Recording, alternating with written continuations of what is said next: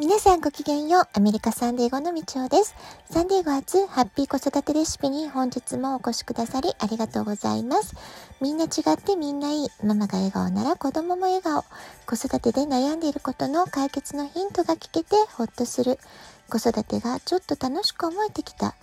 聞いてくださっているあなたが少しでもそんな気持ちになってくれたら嬉しいなと思いながら毎日配信をしております。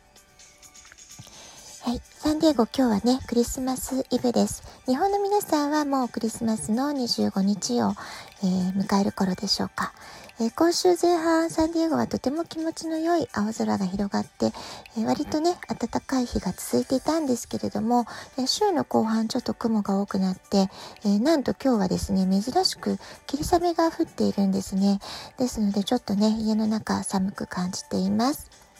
えー、我が家はもう息子が、あの、ね、もうすぐ18歳ってことで大きいのと、えー、今年はレストランの営業もアウトドアダーニングさえ今できない、テイクアウトオンリーってなってるので、ちょっとね、盛り上がりに欠けるという感じでしょうか。で昨日たまたま夕食の時に家族で、えー、クリスマスにケンタッキーっていうのは日本だけの現象だよねなんていうね話になりました。まあ、ある意味コマーシャル日本のコマーシャルがすごく、えー、ヒットして、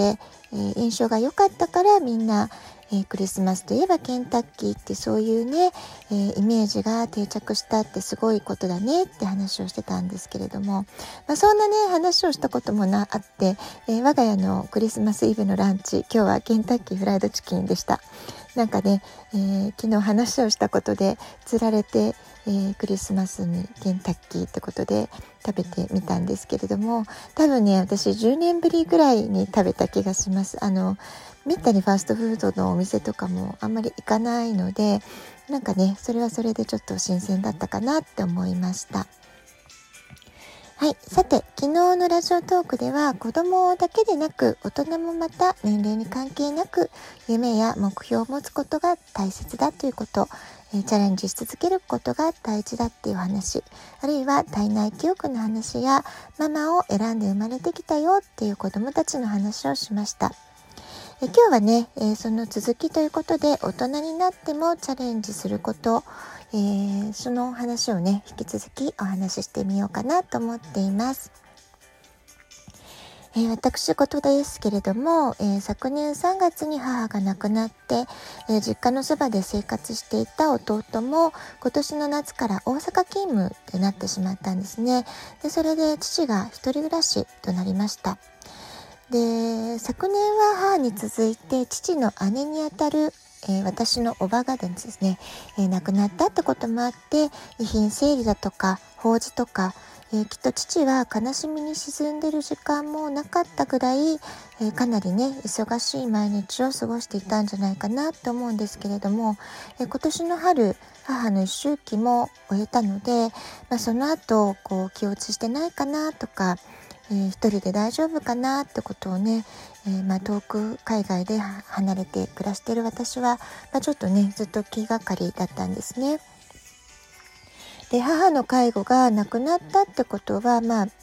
そういう面では楽になったところがあの必ずあるとは思うんですけれども反面ね、もう本当大きなお家に一人ぼっちになってしまってるわけなので一人で寂しいって思うことも、えー、増えたんじゃないのかなっていうことをね、まあ、84歳なので私の父は、えー、まあ、いろいろねそういうことを考えつつ、えー、春にはね日本に帰る予定もしてたんですけれどもこのパンデミック騒動で、えー、なかなか動くこともできずっていうことでもうただただね元気でいてくれることを遠くから祈る毎日、まあ、そんな一年を過ごしていました。ただね、まあ、幸い私のそんな心配をよそに、えー、父はえー、母とおばを見とった後ですね、えー、まあそういう亡くなった方のさまざまな整理ってねいろんな仕事があると思うんですけれども、まあ、それをしっかりと終えた後、えー、何をやりだすのかと思いましたらずっと書きたいと思っていた自分史まあ、自分が生まれてからこの方84年の自分の人生を振り返っての自分の歴史を、えー、書き残したいってことで自分史の執筆に取り掛かったんですね。で秋頃に最初の原稿を仕上げて、えー、多分ね今日あたり、えー、印刷が出来上がって自分へのクリスマスプレゼントになるってことでね、え、その完成を心待ちにしてる様子でした。えー、まあ、父のように戦争体験がある世代の人たちっていうのは本当に心が強いなっていうことを、まあ、ここ何年かね父と関わっていてとても感じました。で終戦を迎えた時父は、えー、10歳の少年だったんですねでわずか9歳10歳の時に何度も何度も死にかけた、まあ、そういう本当に大変な戦争の体験をくぐり抜けて生きてきてますから、まあ、心の強さっていうのは筋金入りな気がします。でそしてね、まあ、父のこれは性格もあると思うんですけれどもそんな大変なことを話す時もなんかねとても楽しいことを話すように明るく話してくれてたんですね。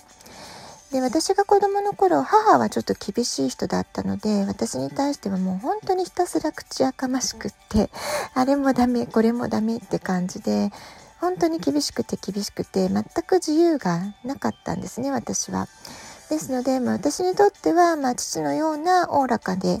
明るい、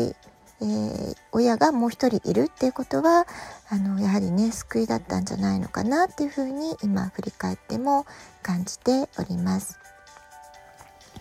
えー、今年1年間はパンデミック騒動が思いがけずこんなに、えー、ずっと長引いて、えこの1年は一体何だったんだろうっていうよね、まあ、そういうことの連続だったと思うんですけれども落ち込みそうになるたびに私はねやはり父の子供時代を思い返すようにしてたんですね。父が10歳の少年だった頃どんな気持ちで毎日お腹空いて辛くて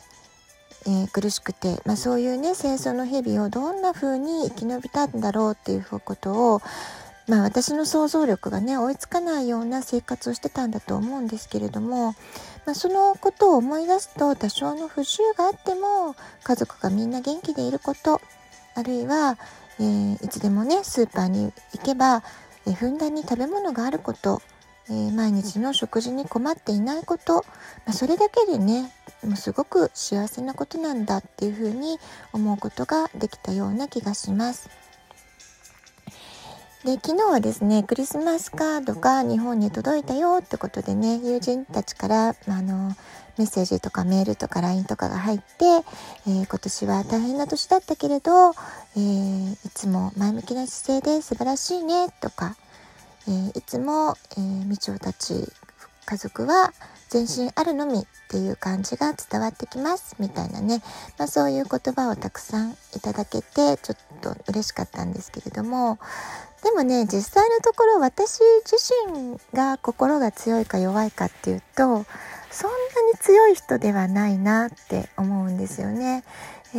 ー、本当にね弱いなダメだなって思うことは、まあ、実は本当にたくさんあるんですけれども、えー、私より、えー、今17歳の息子の方がああこの子はすごく気持ちが強い方だなって感心することも多いですしまあね父が84歳になってもなおこれまでやりたくてできなかったことに、えー、常にねチャレンジしようとしている姿なんかを見るといやーすごいなーって思うんですよね。それで私もまあ落ち込んでる場合じゃないなって何度も何度も思い直して、えー、なんとか持ちこたえてる、まあ、それがね正直なところかなって思うんですよね。84歳の父が一人で暮らしてえー、目標を持ち続けて頑張っているっていうふうに思うと私も頑張らなきゃなっていう気持ちにさせられますし、まあ、そして私自身も息子に対して、まあ、息子にね、えー、ママはずっと、えー、いくつになっても頑張ってて素敵だねとかすごいねってそんな風にね言ってもらえるような年の取り方をしたいなっていう風に、えー、思っています。そんなことを考えているクリスマスイブです。皆さんはクリスマスイブクリスマスどんな過ごし方をしてらっしゃるでしょうか。またよかったらお便りで教えてください。ラジオトークアプリインストールしておくとスマホからいつでも簡単に聞くことができます。アプリの下の方のボタンが2つ、質問を送る、ギフトを送る、どちらからでもメッセージを送ることができます。ラジオトークを聞いての感想、質問、子育てのご相談、皆さんの体験談、そうですね、クリスマスの思い出なんかもぜひね、お聞かせいただけたら嬉しいです。では、今日はこの辺で、皆さん楽しいクリスマスをお過ごしください。ごきげんよう、みちおでした。さようなら。